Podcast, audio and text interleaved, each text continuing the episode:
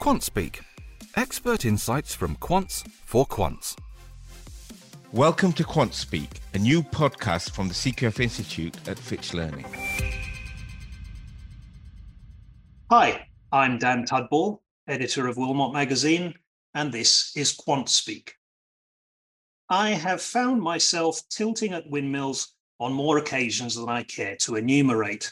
So it's rather nice to be able to introduce this edition with a quote from Cervantes. It is the part of the wise man to keep himself today for tomorrow, says Sancho Panza, and not to venture all his eggs in one basket. Which actually isn't a quote from Cervantes at all, but a whimsical, by which I mean wholly inaccurate, translation from the 1700s by one Peter Motteux, a London trader in wares from India and South China alongside his career as a literary cavalier. So much for eggs then. But as evidenced by Monsieur Motteux of St. Mary Axe's motley means to monetary ends, the unreliable translator did at least believe in diversification, which rather neatly is today's topic. As Cervantes also once maybe wrote, in order to attain the impossible, one must attempt the absurd. Today, I'm joined by Jean-Paul Jaegers, Head of Asset Allocation at Barclays Wealth and Investments. Jean-Paul's career in tactical asset allocation and multi-asset solutions has taken him from risk-taking as portfolio manager in an absolute return macro fund to a role as senior multi-asset strategist for one of the largest insurance companies, and now to, lead, to leading a team of experts in private wealth for Barclays UK, covering both strategic asset allocation as well as tactical asset allocation in the wealth business. Jean Paul will be giving a talk for the CQF Institute on 9th of November entitled Tell Me, what exactly is diversification and how do we evaluate it? Welcome, Jean Paul. Hello, Dan. Thanks very much for joining us today. Now, I wouldn't normally refer to current conditions on this podcast, but the markets had quite a ride after the now retracted mini budget in the UK. global markets are seeing a regime shift, getting back to reality, you might say. It'd be good to get your take from an asset allocation perspective. Hello, thank you for the nice introduction and and, and the welcome words. And, and as you say, it has been quite a, a time for financial markets. Um, I think there are a few observations we can make. So it's it's it's again a good practical example of uh, how politics is very difficult to use in investment decisions and market timing, especially when we have an, an asset allocation mindset.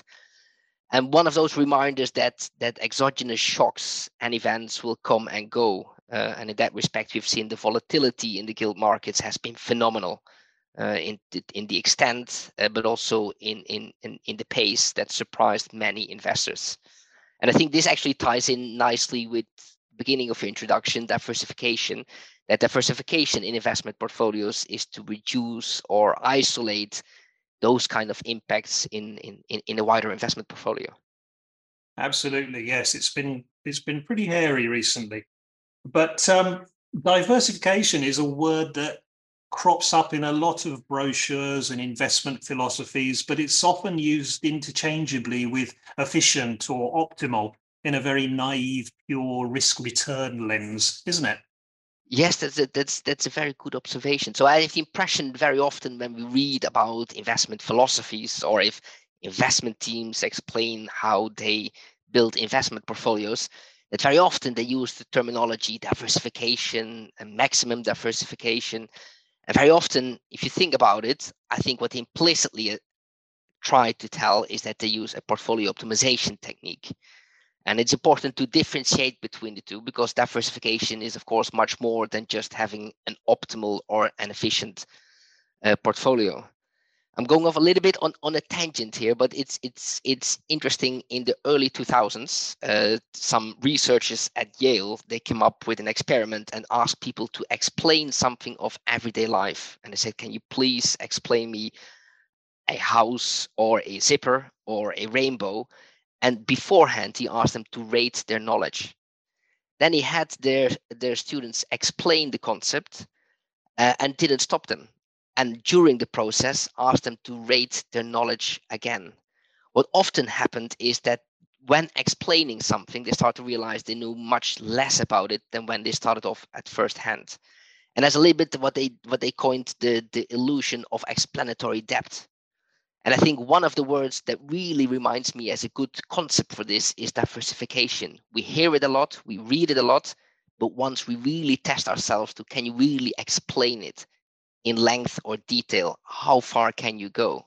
And I think that's that's sometimes a good test because very often people start off with portfolio uh, optimizations or efficient frontiers, but then very quickly it stops. Exactly, and that's a problem that I find I if I stop to think about it, I have absolutely no idea what I'm talking about. So you mentioned portfolio optimization, efficient frontier. Uh, depending on what measures you use for diversification, the efficient frontier and the diversified portfolio could be located in entirely different areas. Yeah, yes, yes. So often at university, or people get educated on finance, then the, you, you, get the concept of uh, the efficient frontier or portfolio optimization. And very often, if you illustrate an, an efficient frontier, people immediately look to what's the global minimum variance portfolio or where's the tangent on the efficient frontier. Uh, and, and think that that's the best place to find a diversified or an asset allocation for a portfolio. But if you think about it, back decades ago, we came up with portfolio management techniques to reduce a very complex problem. So often it has been reduced to one or two dimensions, where obviously some crude assumptions had to be made. Uh, and everyone was aware of the time that if you just look at volatility or return, that you can come up with a better way of come up an asset allocation instead of one over n.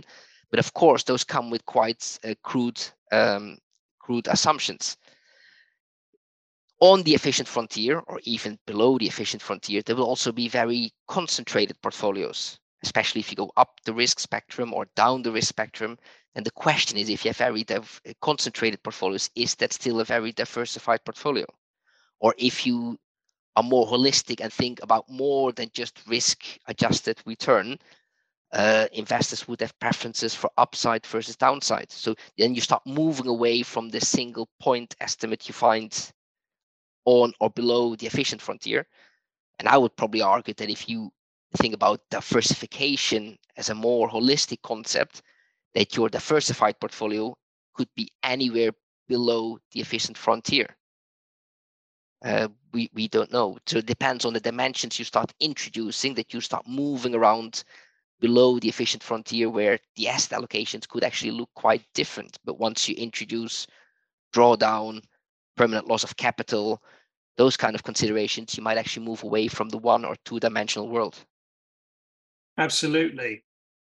Before we discuss dimensions a little bit more, when you were at university and experiencing finance for the first time, how, how were you struck by portfolio theory relative to your understanding of diversification? And we'll get on to how that perspective may or may not have changed over the years later on, but uh, we'll follow up with dimensions. But I'm just interested in, to note, you know, where you were at university level and whether you think uh, there's any learnings that we might draw from that in terms of the assumptions that people make.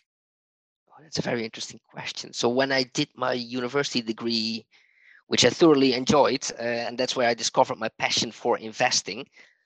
Um, very often I think the nuances with a lot of theories come with the experience you get over time. So very often when you get thought about modern portfolio theory or how to optimize portfolio or how to think about risk management, um, in at least during my education, I always felt well those are some very helpful solutions to a problem. Um, but with more experience under my belt, I, I, I felt well there are a lot of nuances and crude assumptions which probably I didn't realize to the full extent at that time. Right. Yeah. So going back to dimensions again, um, you know, you're talking about more than one or two dimensions. Let's say, you know, more than just variance uh, or risk-adjusted returns matter for investors or portfolio management. Um, can you add a little bit more to that observation? Yeah, yeah of, of course. So so so it's that, that that that that I think in the industry developed quite quite some decades ago. So if you think about portfolio management, very often then it came up about optimizing a Sharpe or optimizing a utility. And by doing that, you're able to reduce a complex problem into something that has one or two dimensions and you come up with an optimal portfolio if you only look at that measure. But of course, we know that volatility as a risk concept is actually quite, one could say, naive or limited. Uh, if you think about loss of capital or if you get upside volatility. So, in some sense, you could say, well, it probably investors differentiate between upside risk and downside risk differently. They will perceive and feel it differently. And that goes back to the Kahneman and Tversky observation of prospect theory that losses actually feel much more painful than marginal gains. Uh, the, the, same uh, you, you could think about uh, what's, what's another way of getting more convexity or skew in portfolio. So if you have something that does well if markets go up a lot, or if markets go down a lot, but might not lose too much in the middle. So you could think, for example, at trend following models or ideas. Uh, so those are ways, I think, to enhance or to improve the profile of a portfolio and move away from necessarily getting volatility. Because if you would purely think about a, uh, more plain vanilla Markowitz uh, efficient frontier, you could possibly argue if something is imperfectly correlated with your portfolio, and with imperfectly correlated, I mean having a correlation of um, one exactly one or minus one, that as soon as you have something that's imperfectly correlated, you can improve the, the diversification of your portfolio. Uh, but sometimes implicitly you make a trade-off in other characteristics or elements of your portfolio. So it could be that if you include an asset or security that's imperfectly correlated, that actually your downside risk increases. So you might get your optimal Sharpe up a little bit, but you introduce another dimension which is not captured by your Sharpe, which might create a, a, a more negative impact on your portfolio. And that makes it quite hard because if, if you think, well, I want to optimize the best risk adjusted return with the minimum drawdown risk with the best skew convexity profile with the best, and you can layer on as many dimensions as you like. The problem comes, becomes actually very complex and it's almost impossible to optimize in so many dimensions. And that's why often it has been reduced to one or two dimensions, and you could either prefer a utility or a Sharpe or whatever you pick in that sense. Uh, but the importance, I think, one of the reminders we have in, in, in as practitioners is to think, well, that's one way of optimizing your portfolio, but potentially you could you could bolt on different nuances and different perspectives. And even if you find an optimal Sharpe, well, how do we assess the drawdowns and compare the drawdowns of the different portfolios? How do we compare, look for different upside compared to downside? The as you're saying, you know, the question is how much would you give up from this optimal tilt towards something else? And, you know, I'm thinking you mentioned that it was actually trading that really got you interested in finance in the first place.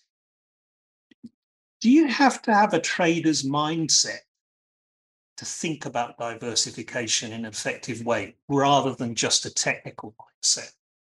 I actually, I, I, I would probably say it's it's it's it's it's more curiosity, curiosity in understanding of the technicalities and the curiosity to question yeah, your own understanding and how things things behave. I think the, curiosity is probably the most important element that I think got me started in in in in in finance and got me so absorbed in investments finding out new ways and where on this where often in building portfolios or trading derivatives or pricing.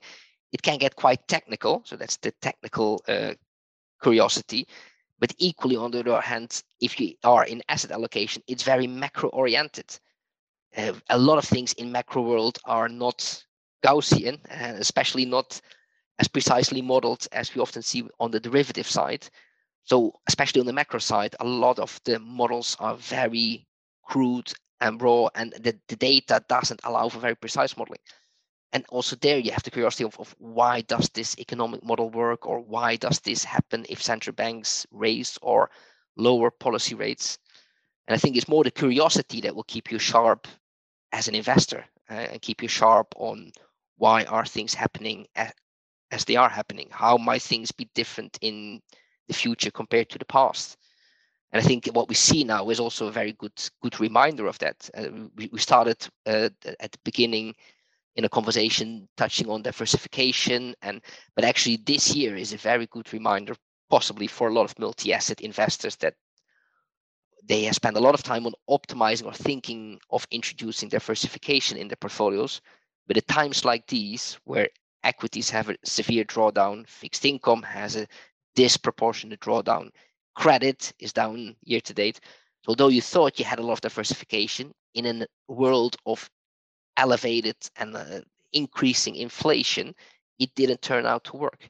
And then getting back to your initial question of how much would you give up when you tilt your portfolio if you start and introducing more dimensions well that's often the hard bit and we see that a lot with with a lot of models if you have to come up with a risk aversion parameter or if you need to come up with with exactly how to get to the nitty gritty of the parameters that that's quite difficult.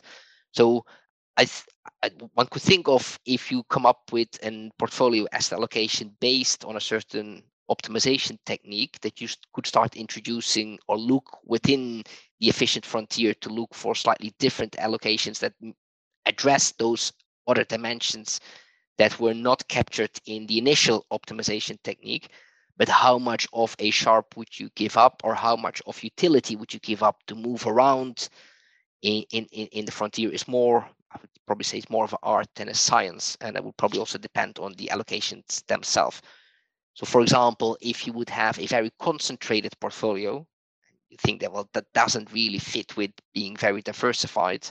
Well, to what extent are you going to rebalance or reshift your portfolio to get something that looks more diversified or has more properties? Uh, if you look to downside, upside, uh, and that, that's more of an art than a science. And I think that will depend a little bit on the type of portfolios. That will depend a little bit on the lenses being used because most of the times we talk about portfolio weights, but you could also look at factor exposures.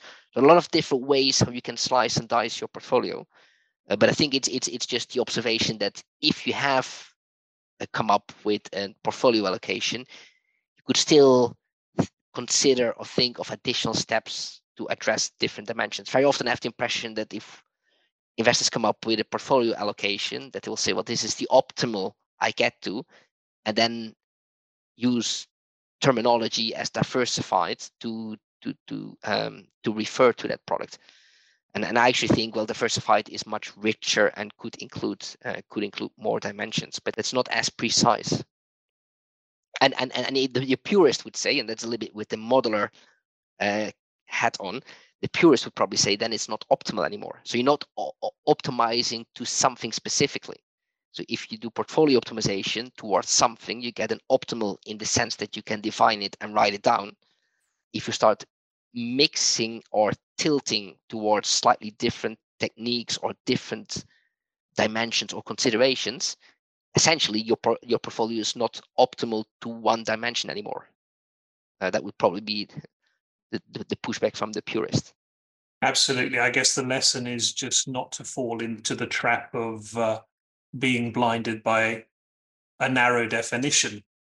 So, Jean Paul, although there are complex techniques to address some of the known weaknesses like covariance matrix shrinkage, but why is it that too little reflection is likely given to the trade-offs and how to balance multi-dimensions? Why why is is that? That's an excellent question. And to be very honest, I don't have a very precise answer to that. So we have seen a lot of advances in different techniques, so in risk management, in portfolio optimizations.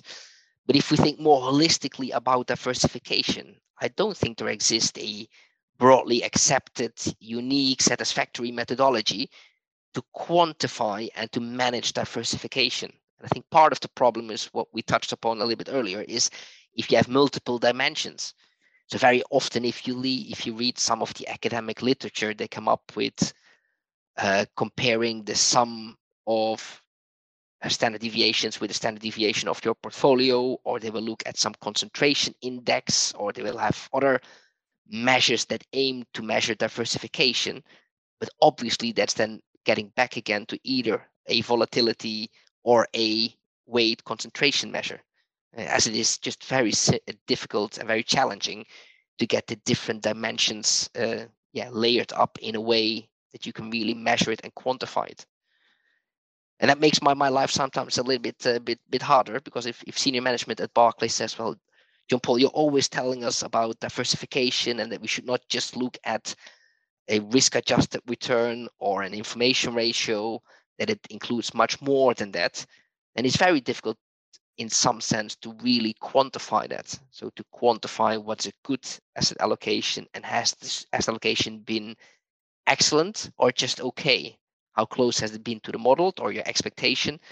And in that sense, it's it's it's quite a difficult measure to to grade or to measure in a quantitative way. How good has your diversification been? Generally, in your conversations, wherein the crux is that point, what's the what's the what's the shared definition of diversification and making the assumption that all agree it's not just risk adjusted return how often do you find yourself having sort of different iterations of the same conversation to get everybody on board? So that depends a little bit on the counterparts, how well or how deep he or she is involved in investments or had investment background. Uh, and, and, and as there is no broadly agreed or accepted satisfactory way to really quantify or manage it, it remains a live debate. And, and that is a little bit the challenge, but also a little bit the beauty. We keep educating ourselves on how to look at portfolios in slightly different ways and how to get slightly different perspectives. A good example is sometimes when I get questions either from clients or from various parts of the business to say, well, if you have a multi-asset portfolio, you have a range of different assets in, in, in your portfolio, there will be an assets that will have a poor return over the last year, over the last three years, and then it's very tempting as humans to look at where, where are the losses in your portfolio and then start questioning why do we still have it in there? Should we not change something? Why, why has this been in, introduced in portfolio? And then very often it gets a little bit philosophical or, or academic, but then I'll always explain, well, there are many counterfactuals. And in some sense, you care and should care about the profile of your portfolio because in any portfolio, there will be winners and losers. Uh, and if you rank a portfolio versus assets, by by definition, a diversified portfolio will not be at the top or at the bottom. Uh, and, and and that's something I think yeah it's, it's often that emotions come into play or that our our, our our minds get hijacked a little bit to look for certain losses or way to improve a portfolio, which often yeah can be a bit naive and where yeah I think the important bit is in the messaging is look at the total portfolio assess the properties of the total portfolio and see whether that fits. And just keep in mind that that's one realization of the past of many counterfactuals. That neatly leads on, you know, considering what considerations one could make when building portfolio allocations. You know, what are your thoughts on that? Um, what are your thoughts in terms of industry standards and and other ways in which we might be able to kind of get beyond a narrow view. So I'll, I'll, I'll touch on that in a little bit more detail in the talk uh, on, on, on November the 9th. But in, if, if in industry standards, so it, it, uh, a little bit during this, this podcast, we spoke about some of the limitations in diversification. It's hard to being defined and very hard to measure and to grade in quality. But then the question often comes up, well, it's nice to, to label the problems, but can you also come up with, with some solutions?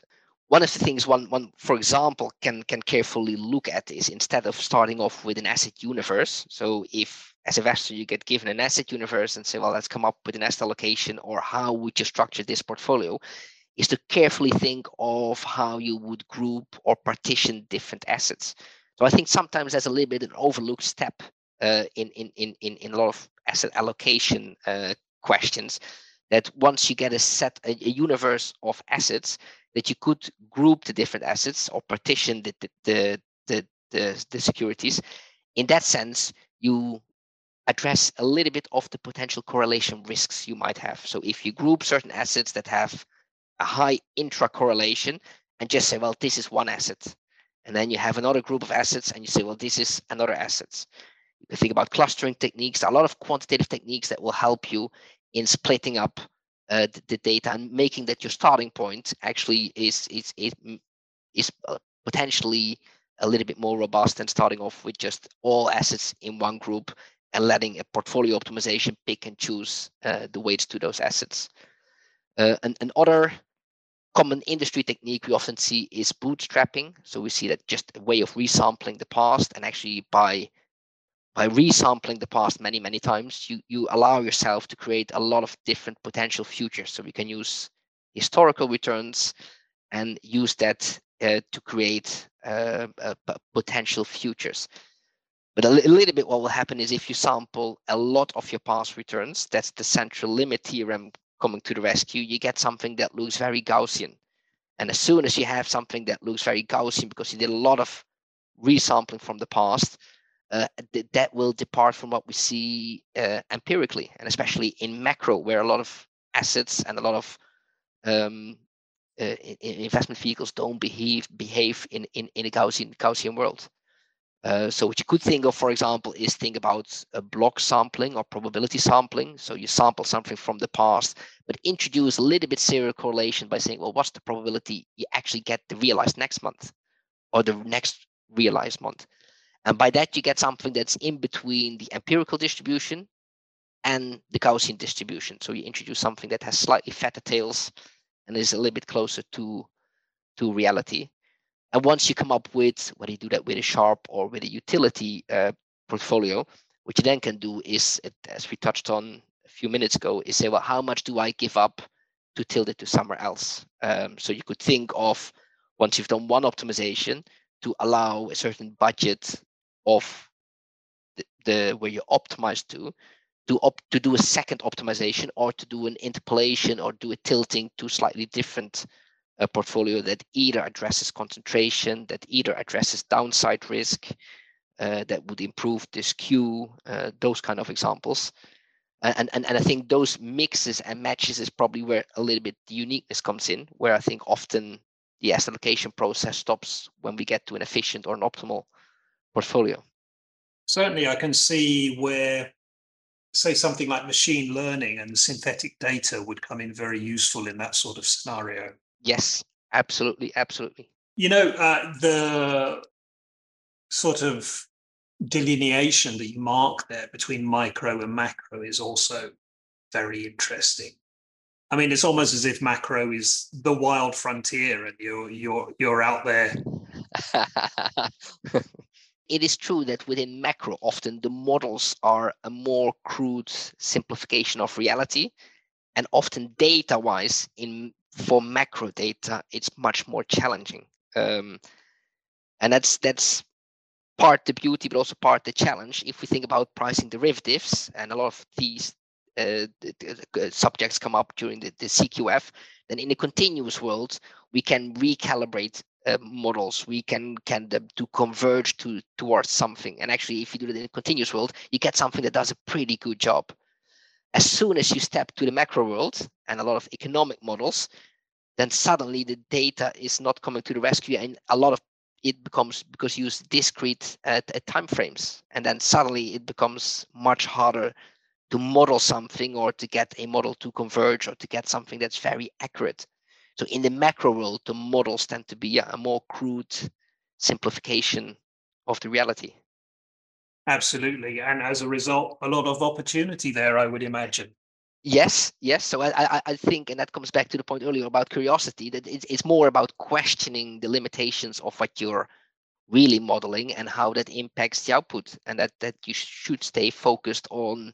Well, especially for some of those models, it's a very crude uh, simplification. Uh, how in practice or how does the practitioner adapt to that? Uh, how can we make sure we are aware of the risks in portfolio or the downsides of different optimization techniques and the limitations? Uh, so that requires, yeah, a bit more active, I think, reflection and curiosity, and probably over time experience will help with that.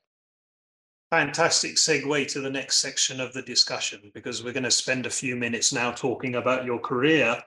And uh, curiosity, of course, leads to the first question What was it that led you to a career in finance in the first place? Oh, that's an excellent question. And I have to have to go back far, far, far in time. So it's, I think it was during my teenager time. During my teenager time, I, I, I really didn't understand if the if if I saw on the news or read in a newspaper that stocks were going up one day and down the next day, and that that that really I I couldn't get my head around that concept.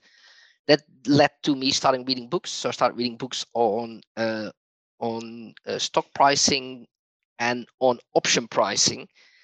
And I still remember then I was a student, so I had some savings from a student job I was not able to sign any documentation, so I had to go to my parents to sign the documentation for me. But I opened an account to to to, to trade some stocks and some options.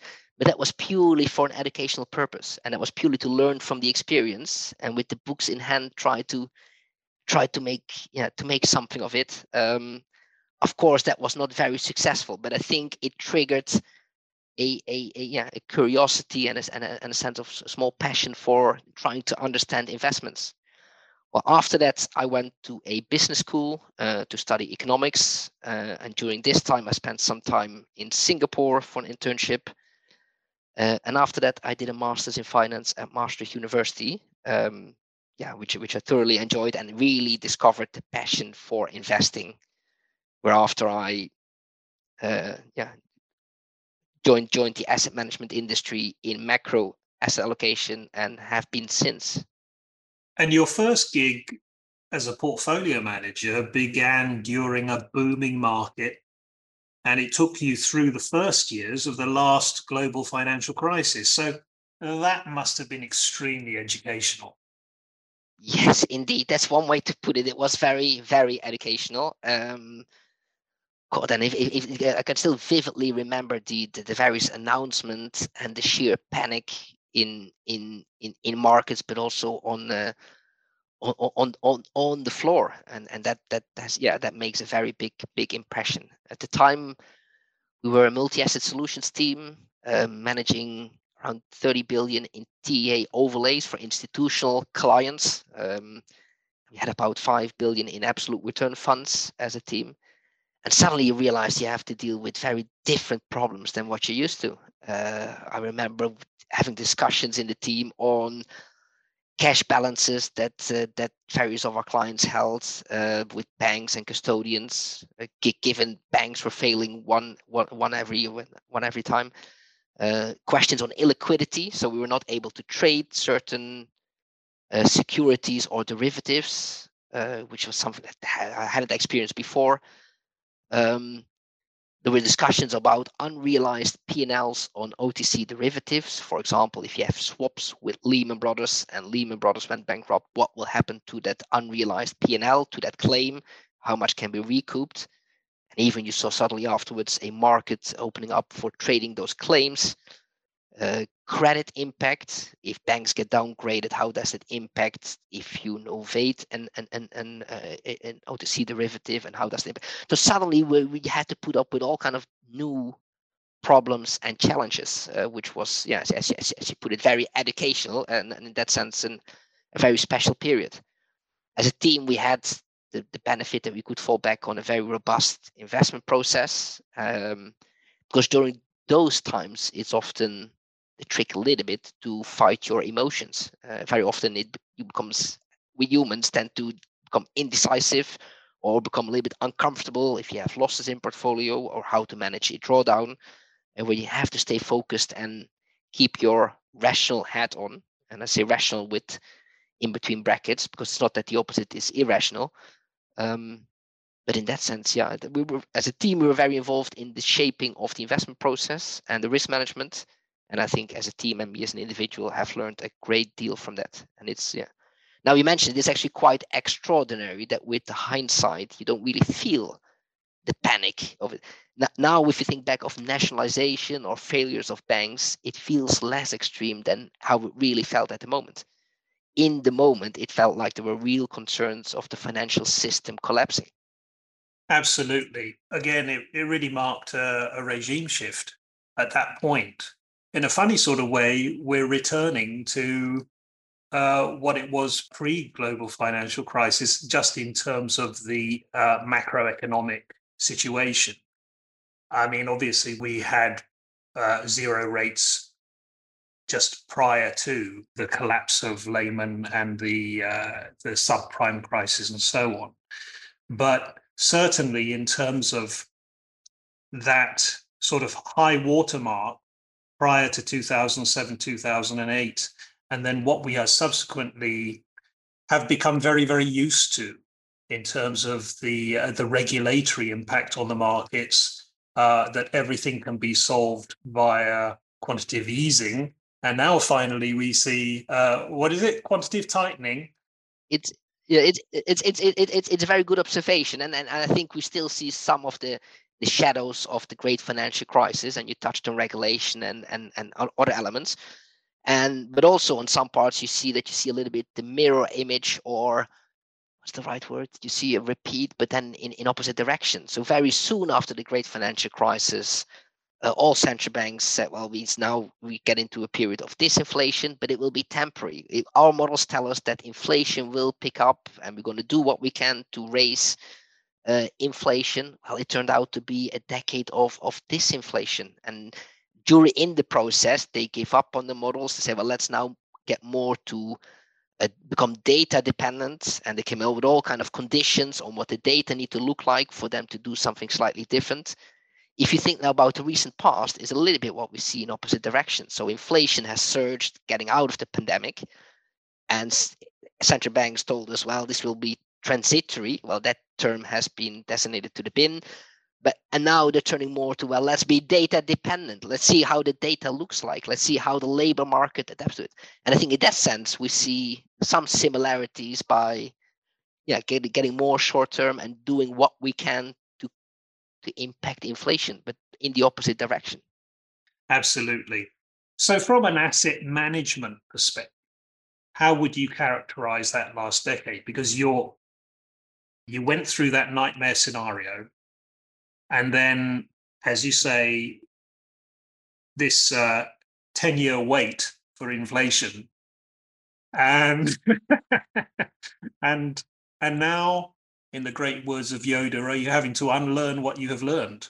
Yeah, yeah. I think I think I think that's part part what makes macro so interesting and so intriguing. So we're always changing in environment or regime and and and and, and you can think about it in, in very different time scales but i think what we have been going through in this since the 90s or since the 80s up to now is if if you think in big picture terms uh, extremely interesting and also extremely different i think the current environment you can't really compare to the 90s or the 2000s for various different geopolitical and macroeconomic reasons.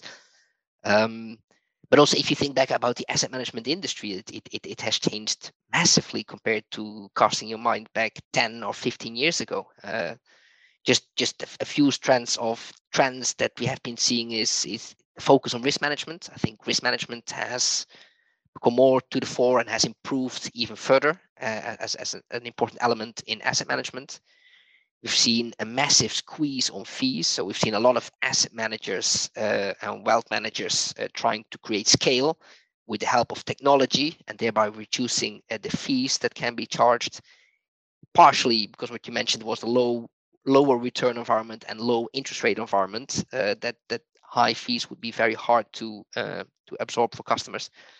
We've seen the importance of ESG and impact investing come to the fore this is clearly a trend we have been seeing in recent years that and that will that will continue very different than 10 or 15 years ago uh, also i think in terms of transparency if you think about communication that previously, if you were a fund manager, you were managing an NAV or you were part of a house view within an asset manager.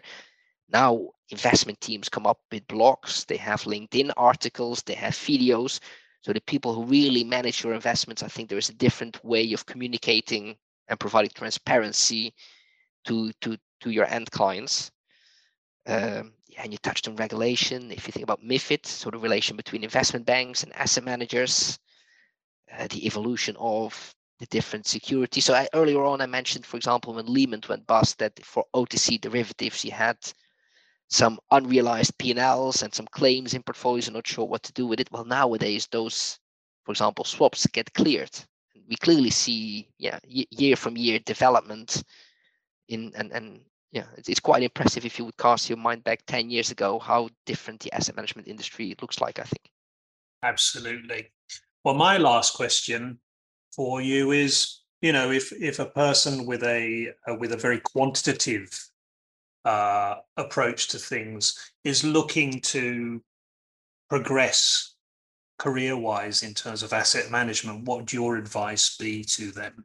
I'm a strong believer in in in continuous learning and using the strength of general curiosity. And it could be either quantitatively, so uh, of course, people have a quantitative mindset, it's easier to progress and get more comfortable with different concepts or different depths of knowledge in quantitative side. But I think it's equally important to, to look for breadth and see how you can learn about things that might not be directly in your comfort zone. And actually, if you have a broad profile where you're very comfortable with the numbers, where you understand how derivative works or portfolio management techniques, but equally understand the limitations or the macro world or how the past may look different than the future. I think that will be a strength to any investor or any individual in asset management because very often people feel more comfortable in one uh, one small area, but I think it's often the trick to uh, become a little bit more broader and and and just yeah use your curiosity to ask a lot of questions that, that you can learn at any age in every area. Thank you. So anything that you'd like to add before we we wrap up? So what one of the other things i would probably would like to to to touch on is that uh, you spoke about experience or what would help you progress in finance or asset management one of the other elements I've, in my experience, noticed that is an is an important quality is communication, and sometimes that get overlooked, especially with people with a like myself with a with a heavy quant mindset. But the ability to communicate with different stakeholders and different audiences in different language is actually a very important skill set. Um, I think in in asset management. Uh, very often you get stakeholders in front of you who might not be technically uh, have the same background, so you need to explain concepts very easily. Very often, you will notice that that's much harder than you initially uh, think it is. Uh, but equally, to communicate in environments where you need to keep control of the direction of the interview. For example, if you have media interviews or you get questions which you would like to redirect or questions that you would answer in a slightly different ways. And those are skill sets that are often not taught at university, but will come in handy when you get an, a career in asset management. And, and it's part of the breadth skill set where someone understands really the numbers, can communicate well, uh, and equally understands the investments. Thanks very much, John Paul. So we're going to wrap up here. I just want to remind the listeners uh, CQF Institute ties in with what uh, John Paul was saying about lifelong learning, by the way. Um, CQF Institute, John Paul will be doing a talk on 9th of November. And that is tell me what exactly is diversification and how do we evaluate it? To attend is free. You have absolutely no excuse. So we expect thousands and thousands of people to be watching John Paul. Thanks so much for your time today, John Paul. Pleasure to be here. Thank you. Thank you for listening to Quant Speak. Don't forget to subscribe and do sign up to the CQF Institute for more insights into quant finance.